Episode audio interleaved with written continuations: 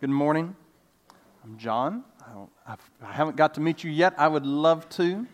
And uh, this is an exciting morning as we continue through um, the text of the Old Testament. We're walking through uh, 1st and 2nd Samuel, 1st and 2nd Kings. If you don't have um, a Bible with you, there's some black ones there in those chair backs. There'll actually be some page numbers even up there, uh, 312 today, uh, that Jeff Shaver and Larry put together for us.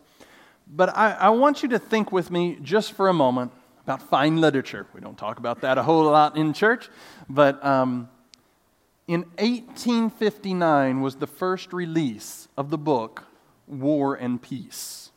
And I, I, I, don't know about you, but I, I've always like, I mean, it's just a monster. I've never read the book. I've started a couple times and frankly been bored out of my tears and stopped. And if you like the book, that's more, definitely different taste out there. But this book is, is a masterwork of literature, whether you like the style or not. It, it was during the Russian realist period, and it is about real life. I mean, that's exactly what it sounds like. Leo Tolstoy was trying to write about what life was actually like. And the title very much betrays what the book's about, but with a twist. It was about the wars when Napoleon attacked Russia and the czars there in Russia. And, and, this was over a very long period of time. There was a great deal of unrest. There was a great times of poverty. And Tolstoy kind of put vignettes or, or pictures of about eight rich families in Russia and what they went through. Some of them surviving okay, some of them facing tragedy. But the real point of the book, War and Peace, is that even when there was peace, there was really not any peace. I've told you I've not finished it. I've made it through book two, and I don't even remember how many there are. But, but what you see is these families and just the devastation that's wrought, and some of that is by external circumstances of the war that happened. But really, what destroys the families is not the war, it's themselves. It's the choices they make, the way they respond to both good and bad, ends up just breaking them to pieces.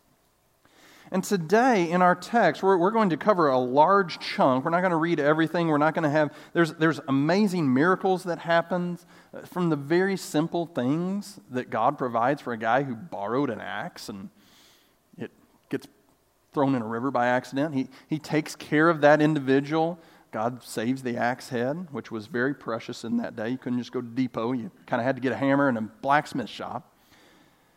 But there's all these amazing things that happen.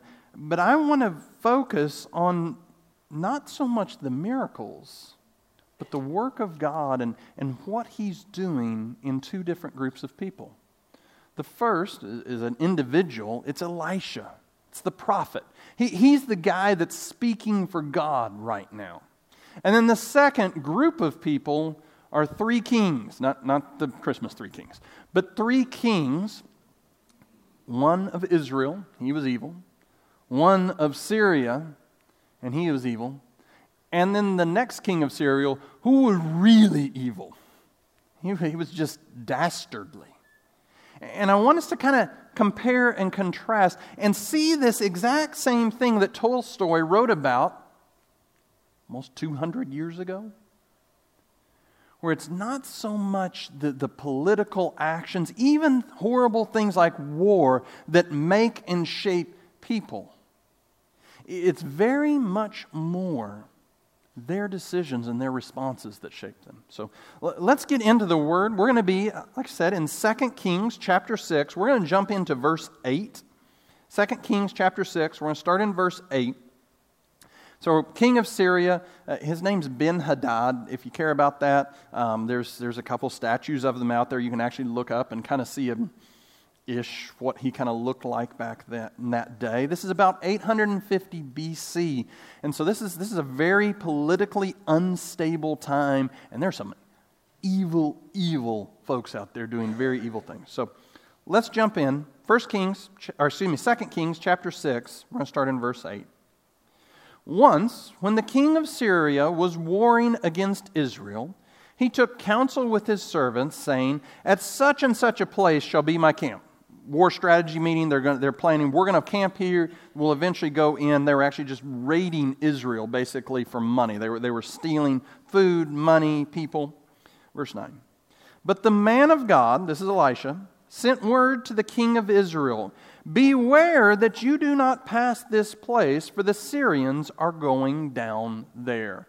So Elisha is given supernatural revelation by God. Here's what they're planning. Y'all take care of yourselves. He tells the king, verse 10. And the king of Israel sent to the place about which the man of God told him. Thus he used to warn him, so that he saved himself there more, once, more than once or twice. So the king saved through all this. And the mind of the king of the Syria was greatly troubled because of this thing. And he called his servants and said to them, Will you not show me who of us is for the king of Israel?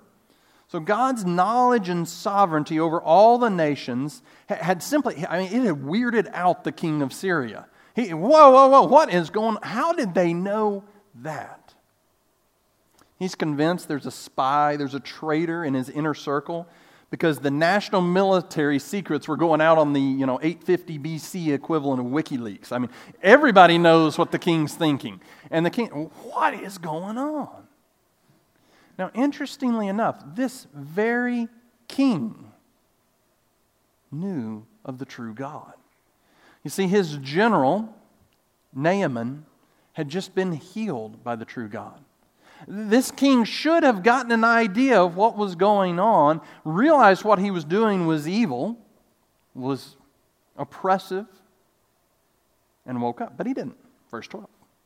And one of his servants said, None, my lord, O king, not, not me, not me. But Elisha, the prophet who is in Israel, tells the king of Israel the words that you speak in your bedroom. Verse 13. Again, king should have responded. He should have woke up. He didn't. Verse 13. And he said, Go and see where he is at, that I may send and seize him. He was told, Behold, he is at Dothan, a town, small town. So he sent there horses and chariots and a great army, and they came by night and surrounded the city. When the servant of the man of God rose early in the morning and went out, behold, an army with horses and chariots was all around the city. And the servant said, Alas, my master, what shall we do? I can't think of too many situations in life that could much, be much worse than the superpower of the world sending the elite armed forces against me personally. Not my country, me. But that's how Elisha woke up. Talk about Monday morning, right? I mean, this is, yeah, it's a day. Elisha, God's prophet, God's guy, the good guy in the story, is getting attacked personally by an army. Just think. Can you imagine the feeling Osama bin Laden had in 2011? Hiding in a cave? Can you imagine the feeling in 2003 when Saddam Hussein's hiding in a bunker? That's what Elisha was faced with.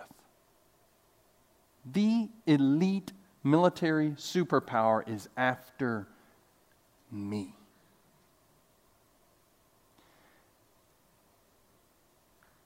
It's a scary thought. But the crazy part is how Elisha responds. Elisha doesn't panic. I, I mean, I know me, I'm just, I'm going to be going nuts at that point. I'm useless. Elisha responds in such a beautiful way. I want you to see it, and I want you to see the why in his response. Just catch this. Follow along with the text here. Verse 16. He said, Do not be afraid, for those who are with us are more than those who are with them. Then Elisha prayed and said, Oh Lord, please open his eyes that he may see. And the Lord opened the eyes of the young man, and he saw, and behold, the mountain was full of horses and chariots of fire all around Elisha. And when the Syrians came down against him, Elisha prayed to the Lord and said, Please strike this people with blindness. Uh, by the way, I mean, think about that. Army is attacking you, and he, hey, God, would you mind? Just strike them with blindness. There's no panic, there's no fear. I, I, have trouble even reading in this passage eh, because it, it, it's so against what's inside of me. The Lord responded, So he struck them with a blindness in accordance with the prayer of Elisha. And Elisha said to them, This is not the way, and this is not the city. Follow me, and I will bring you to the man you seek. And he led them to Samaria. This would be the equivalent of walking right into Fort Knox with your enemy. I mean, he leads them to the capital city where all the army's at. And, in just this, these short, short verses, God's taking care of the problem. That to me is not the, I mean, we know, this is a Bible story. Of course, God's going to take care of the problem, right? I mean, that's what he does. But do you see Elisha's peace? I don't know about you, but when the bad stuff hits, that's usually not how I act. I get angry sometimes. I worry. I panic. I try to take charge. I'm, I'm going to grab this thing, grab the bull by the horns. We have all these responses, and, and I'm not necessarily, and sometimes there is cause for anger. We should be concerned at things. But Elisha has this peace that should be the marker of the man or woman of God. Remember back to what Jeff read earlier, Psalm 27 3. Though an army encamp against me, my heart shall not fear. Though war arise against me, yet I will be confident. That was written about 200 years before this incident A man named David, the first good king of Israel, he, knew God was under control. And when the Saul's army, the previous king, attacked David, David had the exact same experience. And he had the exact same peace. It wasn't peace politically. It wasn't peace because everything was happy and, and okay. It was a peace by a trust in a sovereign, good God in which Elisha and David had total, complete confidence. Do you remember the words of another guy who loved the Lord? His name was Paul. He was a missionary, the first missionary. And he's in jail. You know what he says about life? To live is Christ, to die is gain. In other words, if I get out of here, I'm just going to keep living for Jesus. And if I die, well, that's even better. I get to see Jesus. Th- this peace that pervades so amazing. That's not natural, is it? That's not normal. Too many of us worry because we think God really can't handle our problems. I mean, we wouldn't say that, right? We don't say, oh, well, I don't think uh, God does. But we, we act like it. We feel it. We don't really think God can do it. There's no way out of this. Have you ever said that? I know I have. But some of us even think a little differently. We know God's big and God's good and God's powerful. We know that. But God wouldn't take care of me. I'm not good enough. I'm not strong enough. I'm not the guy he's going to take care of. God doesn't really love me. God couldn't love a person like me.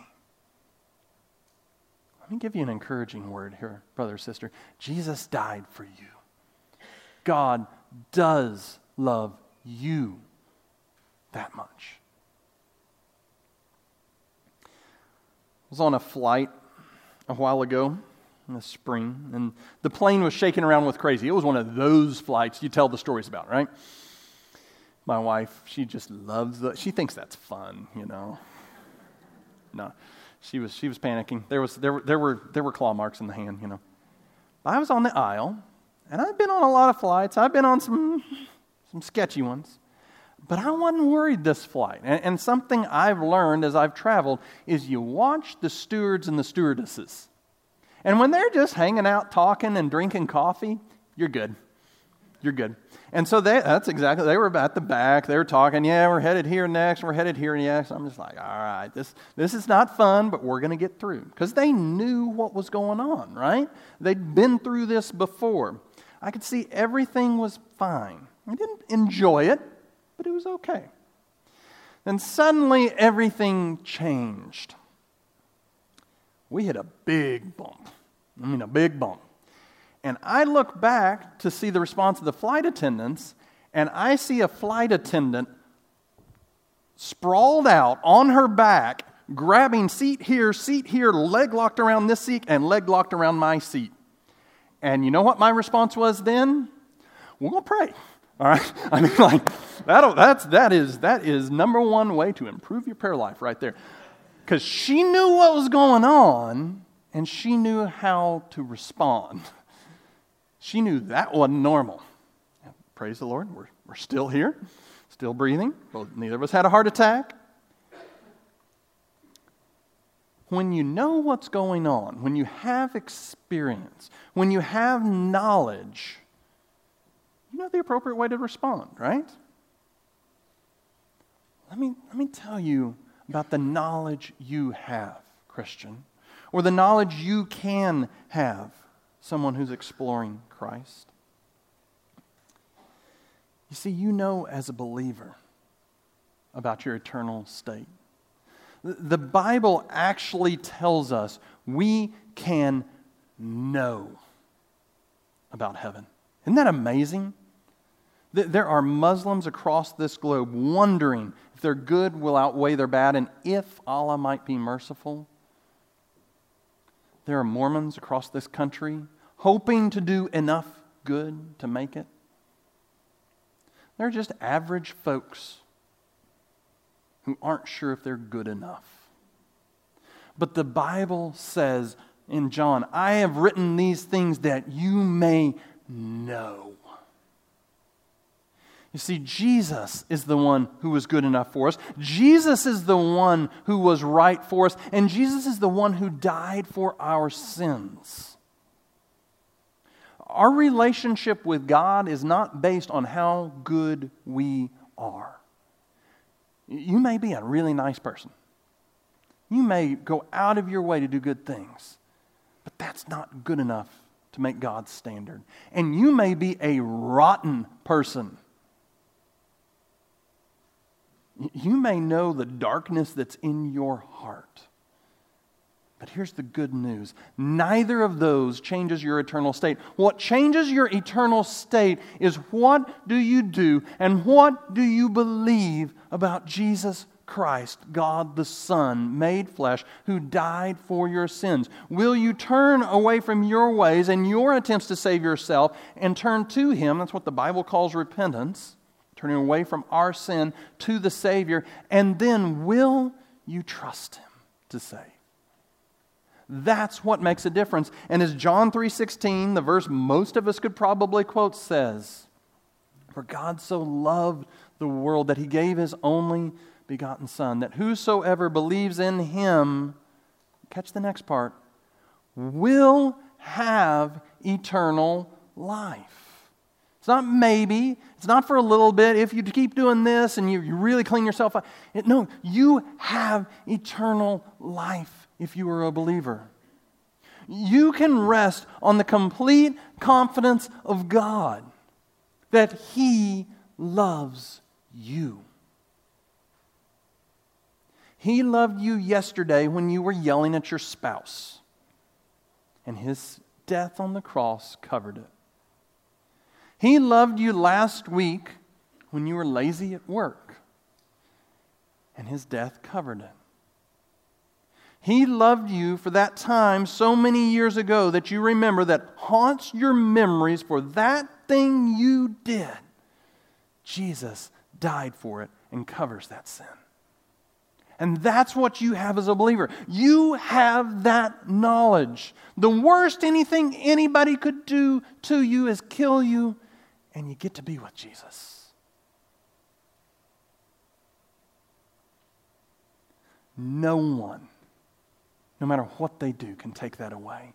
And so, my plea to you if you're a believer, keep on trusting and let that faith ground you. And as the Bible puts it, a peace that passes all understanding. Respond as Paul commanded us in Philippians 4, verse 8. Excuse me. Present your request to God with thanksgiving and that's actually where that passage I just quoted comes from. The peace of God will surround your hearts and your minds in Christ Jesus. He just says, just ask. Just ask. You can know that. And just like those flight attendants could sit around and drink coffee during the shaking and the bumping, because they knew it was okay, you can go through life in peace like this man Elijah did. But not only that, not only do we know about us, we know how this crazy story called life and the world ends. We don't know who's going to be elected next as president. We don't know how this wild impeachment. We have no clue what, we're going to end up with in a month, a week, tomorrow. It might be great, it might be bad. But you know what we know? We know how the story ends whatever side of the political aisle you end up on, it doesn't end up with the Republicans or the Democrats winning. You know who wins? Jesus. It doesn't end up with this war being won, it doesn't end up with any of that. It ends up with Jesus. I saw a movie this summer on the way to Central Asia. It's called Free Solo. Anybody seen it yet? Wow. Okay, I'm going to have to tell you about this one. All right, so Free Solo, it's really a good movie. It's a really good movie. Um, it is about a rock climber. And I, I used to love rock climbing. I'm a little bit out of the shape and a little too old for that. Um, but this guy was a nut rock climber. So what he did was what was called free soloing. So free climbing is where you are not supported by a top rope. And when you free solo, that means you're not even supported by a bottom rope because you're by yourself. It means it's you, a rock, and a bag of chalk to keep your hands dry. And so if you fall, you keep falling until something encourages you to stop. It's not exactly smart. So this guy and there, there's a whole story behind this. But this guy climbed El Cap, El Capitan in Yosemite, the largest rock in the world, 3,000 vertical feet. And when I say vertical, I'm talking straight up. Got to go see it uh, this spring. Actually, after that flight, I was just talking about, ironically. It's a big rock. And I mean, you just, it's one of those you look back and it just keeps going, and it is just straight up and smooth. Crazy that anybody can climb it. And this dude gets out of his van, yeah, he lives in a van, and, and just climbs it and did it. But the way the movie, I'm not spoiling the movie for you. Don't worry, that's not what the movie's about. The very first scene of the movie is him making it to the top. And you know why the director did that? Because there's not a soul on this planet who would have watched that movie if you didn't know he made it. It was way too stressful. I mean, I, I knew he made it, and it's but you knew the ending. You knew. So I pushed through the movie, which was real, again, it was good because I knew the ending. Let me tell you, folks, we know the ending. We know how all this stuff wraps up. I don't mean to give you the spoiler alert or anything like this, but this whole mess of a world doesn't end with cataclysm of climate change, political failure, nuclear war, cancer, bankruptcy, terrorism. It ends with the return of an infinitely powerful Middle Eastern man on a white horse, tatted up to show everybody he's the boss, with no hesitation to literally stomp out the largest army in the world that the devil could amass, all the while making his adopted family, his kids, smile. That's how it ends, folks. We know the end of the story. It doesn't end up with little baby Jesus, meek and mild. It ends up with Jesus. And he's boss, man. I mean, there is no messing with He is ultimately powerful, and he has that power today, and he waits for you to come and rest in it. That's how the story ends. And Elisha knew how the story ended. And he didn't care what happened. And he happened to know God was going to take care of this particular incident. So look with me in verse 20. As soon as they entered Samaria, Elisha said, O Lord, open the eyes of these men that they may see. So the Lord opened their eyes, and they saw. And behold, they were in the midst of Samaria. As soon as the king of Israel saw them, he said to Elijah, My father, shall I strike him down? Shall I strike him down? It actually says it twice. He got that. Ex- shall I, I get to kill him? I get to kill him? Verse 22. He answered, You shall not strike him down. Would you strike down those whom you've taken captive with your sword, with your bow? Set bread and water before them, that they may eat and drink and go to their master. Let's show them mercy. One, that's an act of God, showing mercy to your enemy. But two, Think about this. This is a good political move. So he prepared for them a great feast in verse 23. And when they had eaten and drunk, he sent them away, and they went to their master. And the Syrians did not come again on raids in the land of Israel. Verse 24 the raiding stops. We go to a siege. Something there's, there's a pause. There's some time here that passes. Verse 24. Afterward, Ben Hadad, the king of Syria, mustered his entire army and went up and besieged Samaria. So the king gets this. I, I mean, check out Ben Hadad. This, this, dude's stubborn, all right? I mean, catch his, his attitude here. He's just had his entire army sent back. Yeah, we saw these wild chariot fire horse things. Then we got blind. Then they led us to Samaria. Then they showed mercy to us. And we're coming back and saying, we don't really want to go back there. Ben Hadad, nope. The king of Samaria should have got the message not to mess with Elisha. He definitely should have got the message not to mess with God. But he ignored it. He ignored it.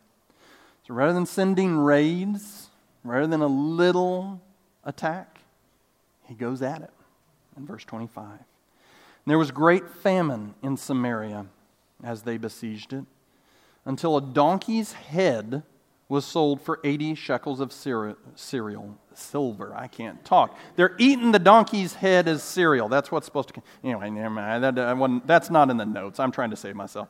Until a donkey's head was sold for 80 shekels of silver, and a fourth of a kab, that's like a cup, of dove's dung for five shekels of silver. People are paying precious metals for something so nasty no one would want to eat it. That's how bad it was. But it gets worse. Verse 26.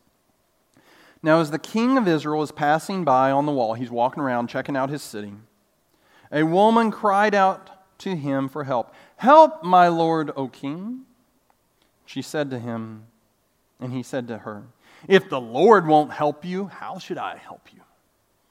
From the threshing floor or from the winepress? You see the utter forsaking of God? He rejected everything God said. He worshiped false idols. He killed God's prophets. And now he's mad because God didn't take care of him. Should that maybe be a wake up call? If you utterly forsake God, why are you blaming him for your mess?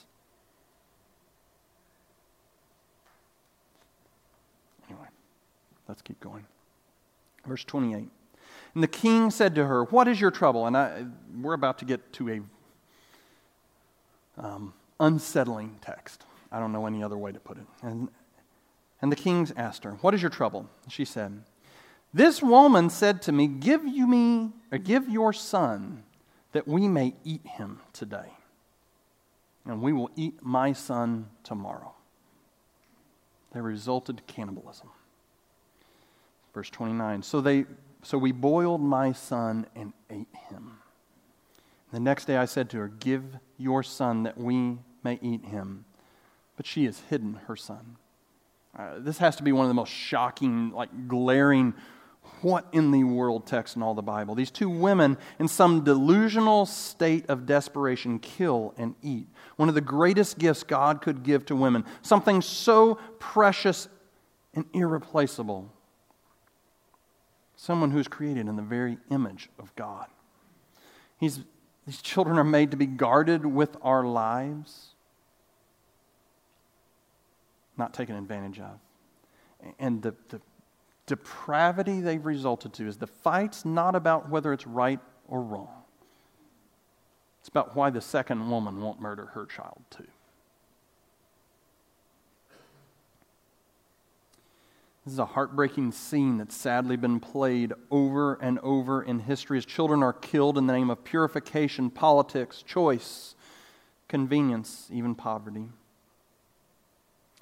can see the evil of these women. It's blatant, it's obvious.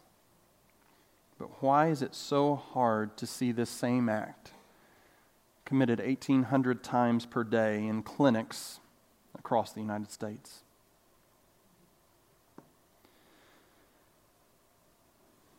But also, don't miss the reason these women were desperate and were turning to killing their own children was because they didn't have food. Don't miss the other culprits in infanticide and abortion. The king of Israel, the king of Syria were fighting unjust wars for political gain. They were greedy, they were selfish, and they created a world where poverty was overwhelming. Don't miss the other culprits. And don't just see the others. We need to see ourselves. Verse 30. When the king heard the words of the woman, he tore his clothes now he's passing by the wall, and the people looked, and behold, he had sackcloth beneath his body. Everything seems good. That's a sign of repentance. That's a sign of turning back to God. But look what he's actually doing. And he said, May God do so to me. In other words, may God kill me and boil me and eat me. And more also, if the head of Elisha, the son of Shaphat, remains on his shoulders today. You see what happened? In beginning to look at the grief over sin and what should have been a plea for God's help, the king was simply throwing a fit over things being bad. Rather than turning to God in a desperate hour, he sought to fill his stomach, win his battle, and retain his power. I want to take a little of a side. Um, many of you know I spent the latter part of the last week in Dallas at the Ethics and Religious Liberty Commission's conference on caring well. That's, that's a whole lot of words, I know. Um, it, it was a time of learning to care for survivors and seeking to prevent sexual abuse in the church.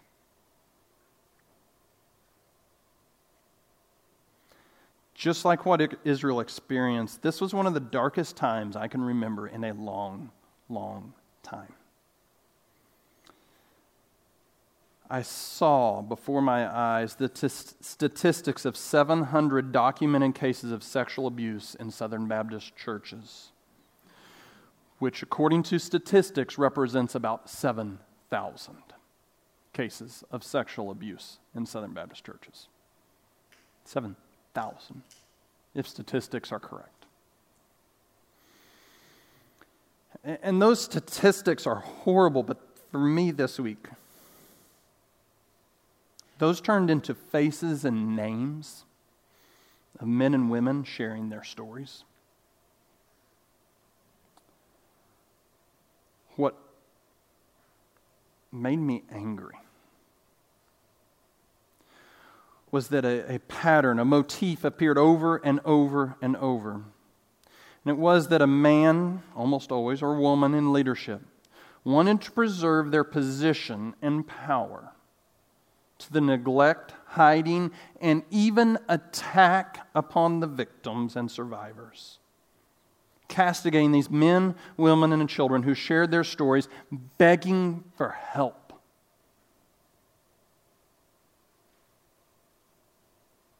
These survivors were seen as problems to be silenced rather than people.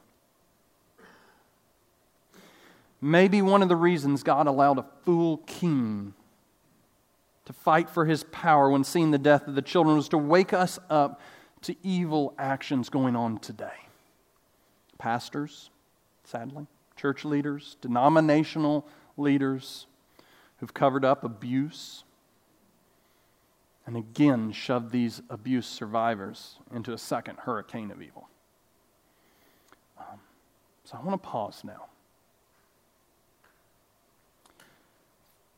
For the first of what I plan to be many, many times, and say, if you're an abuse survivor or your family is abuse survivor, we love you. And we're sorry for what's happened to you. And at our church, we don't want to expose you further. We want to comfort you and love you and care for you. We want to make our church a very safe place for you. We've done some things to do that, and some of those are really good. We haven't done enough. And we want to do more, and we will. So please hear that, and please know and see that men and women who abuse power are crushing people. And the heartbreaking reality is some of that crushing has happened in, in our church, our tribe, folks. Our tribe.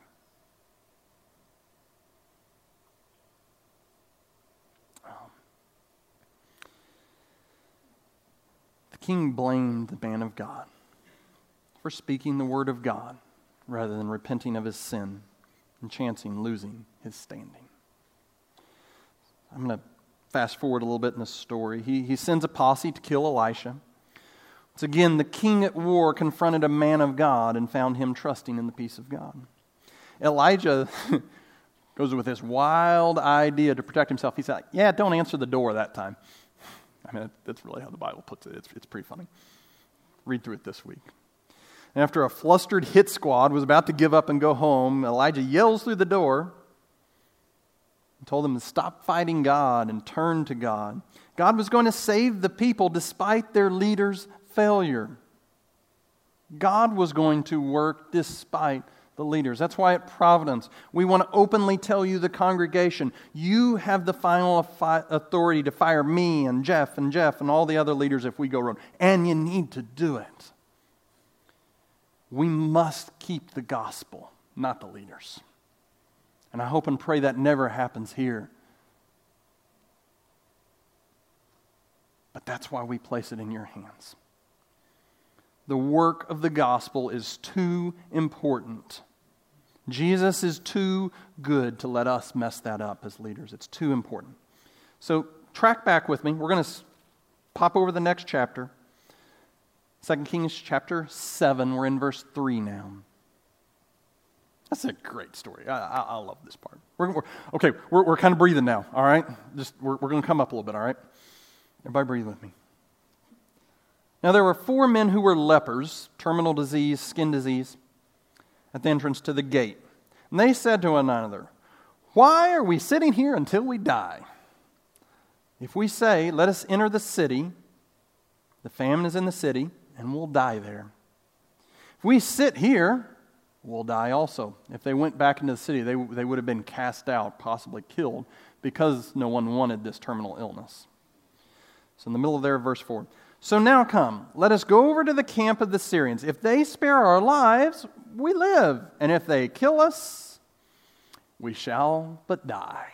In other words, even just a quick death's better than this. That's how bad it had gotten. Verse 5.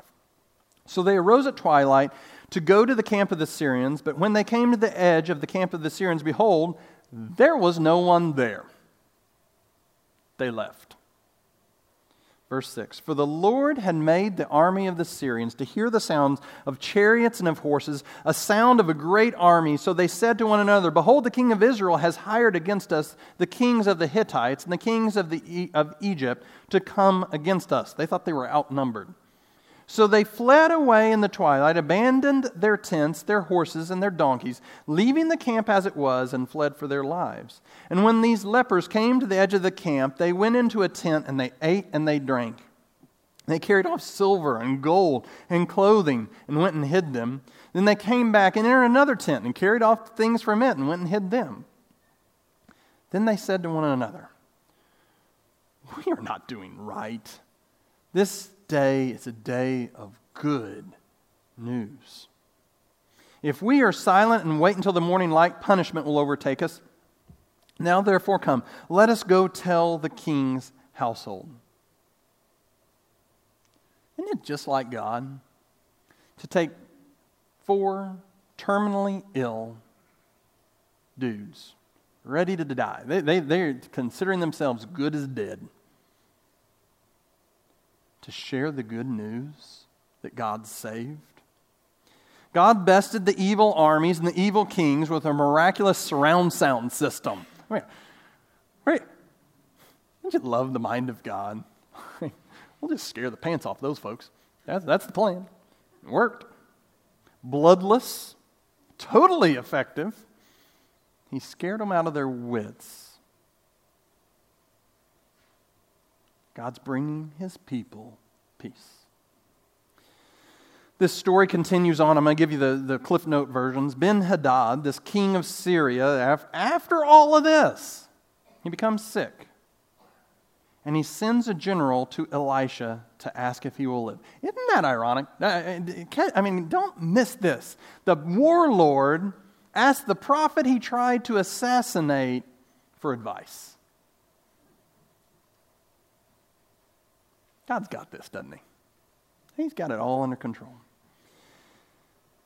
But watch this peaceful prophet again. Oh man, we see, we see the heart of God so much. Elisha, when he hears this question, begins to weep. He just cries. The general says, What, what, what is going on? God tells Elisha, Ben Hadad is going to live from the sickness. He's going to recover, but he will die. And Elisha wept for his bitter enemy's death without Christ. Sure enough, the general goes back and says, Ben, got good news. Hey, send everybody else out. You, you might not want, this is medical care, you know, HIPAA stuff. Sends everybody else out and says, I got some good news for you, Ben. The sickness isn't going to kill you. And in Ben's excitement, he didn't notice the wet blanket that the general shoved over his face and choked him to death. He then took over the car- army, then the nation. That's the story. So let me ask you who, who are you like? Who do you identify with in the story? Are you like these men, the kings of Israel and Syria, the general seeking to be king at any cost? Are you at war? The Bible has dire news for you. It says in our natural state, we are at enmity or, or war with God in Romans 5 7. The Bible says that you are in the kingdom of the evil one, the devil, and are spiritually dead in Ephesians 2 1 through 5. In James 4 4, it says that your way of doing life is making you an enemy of God. And I don't say this to condemn you because I have been there, and too much of the time I still act like I'm there. I give this to you as a warning that this life is so much more than you realize. You are at the heart of a spiritual war. No one wants war. So, just like these four men with leprosy, who were greedy and messed up, but woke up and got to share the good news, I come to you with incredible joy. I come as a former warlord, as a former condemned man, an enemy of the true King of Jesus, but to say, I heard the good news and I want to share it with you that Jesus saves folks like us.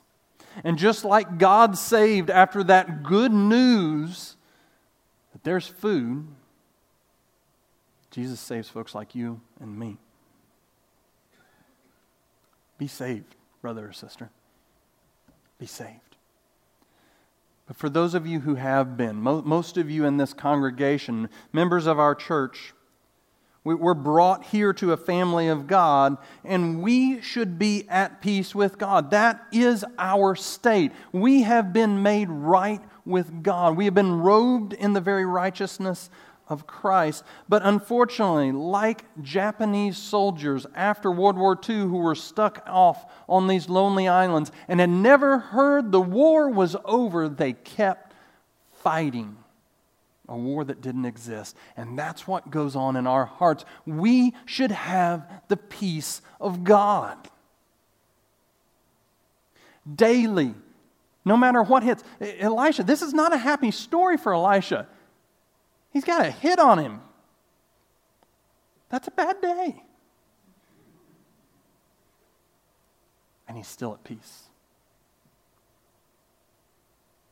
He's trusting his Savior. I don't want to minimize real trouble because there, I mean, we talked about sexual abuse. There's real, huge things out there. Some of these are big, some of them are not solved by a little thing. This is not meant to be a quip that solves all the problems.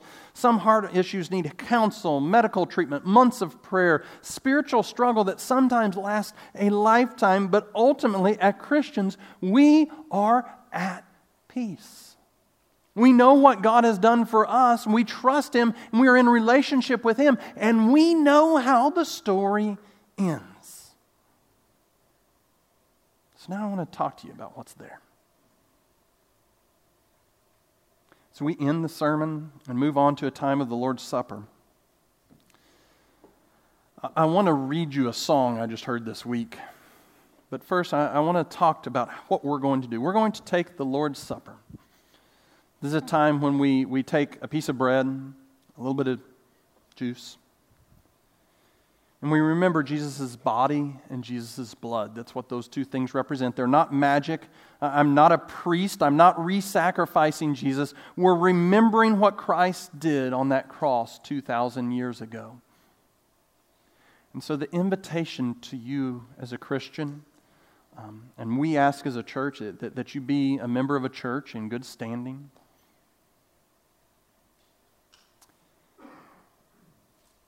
Doesn't have to be this one if you're visiting from out of town or in town. We'd love to share this with you. It's not our table, it's Christ. But to remember the body of Jesus died for you. He brought you peace. He was broken because we're broken people full of sin. His blood was shed because of the blood we have shed of our neighbors, friends, brothers, and sisters out there. He died for you, and He died for me. And we come because Jesus is the way to peace with God. So we're going to take this humbly, quietly. Tedra's going to come play. Some deacons will pass these out. We're going to contemplate the body and the blood of Christ and our peace. We're going to trust Him again. We're going to continue on in our faith. That's what we do. I want to read you an expression of that. This is from Matt Boswell. It's called Christ the Sure and Steady Anchor. Christ the sure and steady anchor in the fury of the storm, when the winds of doubt blow through me, and my sails have all been torn, in the suffering, in the sorrow, when my sinking hopes are few. I will hold fast to the anchor. It will never be removed. Christ, the sure and steady anchor, while the tempest rages on, when temptation claims the battle and it seems the night has won, deeper still then goes my anchor. Though I justly stand accused, I will hold fast to the anchor. It shall never be removed. Christ, the sure and steady anchor, though the floods of unbelief helpless somehow. Oh, my soul, now lift your eyes to Calvary. This my ballast of assurance. See his love forever proved. I will hold fast to the anchor. It will never be removed. Christ is the sure and steady anchor as we face the wave of death. All the way, folks. Christ will take you all the way home. When these trials give way to glory, as we draw our final breath, when we cross that great horizon, clouds behind, and life is secure, and the calm will be even better for the storms that we've endured. Christ, the sure of our salvation, He's ever faithful, He's ever true. We will hold fast to the anchor, it shall never be removed. Let's pray. Jesus, we're all over the place today. Some hurting, some rejoicing, some numb. But Jesus, you are the sure and steady anchor. You are the one who can save, who can answer every one of us, wherever we're at. Draw our minds and hearts to you, Lord. I pray for the friend here that doesn't know you, that you would draw their heart to you, the warring soul. Lord, I pray for the child, for the teenager here who you've been stirring in, and they are feeling the stirs of war. That you would save them, God, and bring them to peace. Give us faith trust in you. And Lord, as we come now to the table of your supper, we thank you for your body given for us, Jesus. We thank you for your blood shed for us, that you died for us. Jesus, you also died for the Father. You died to make peace for the children he loves. Thank you, Jesus. Father, thank you for sending your Son. Spirit, thank you for drawing us near this morning. In your precious, holy name we pray. Amen.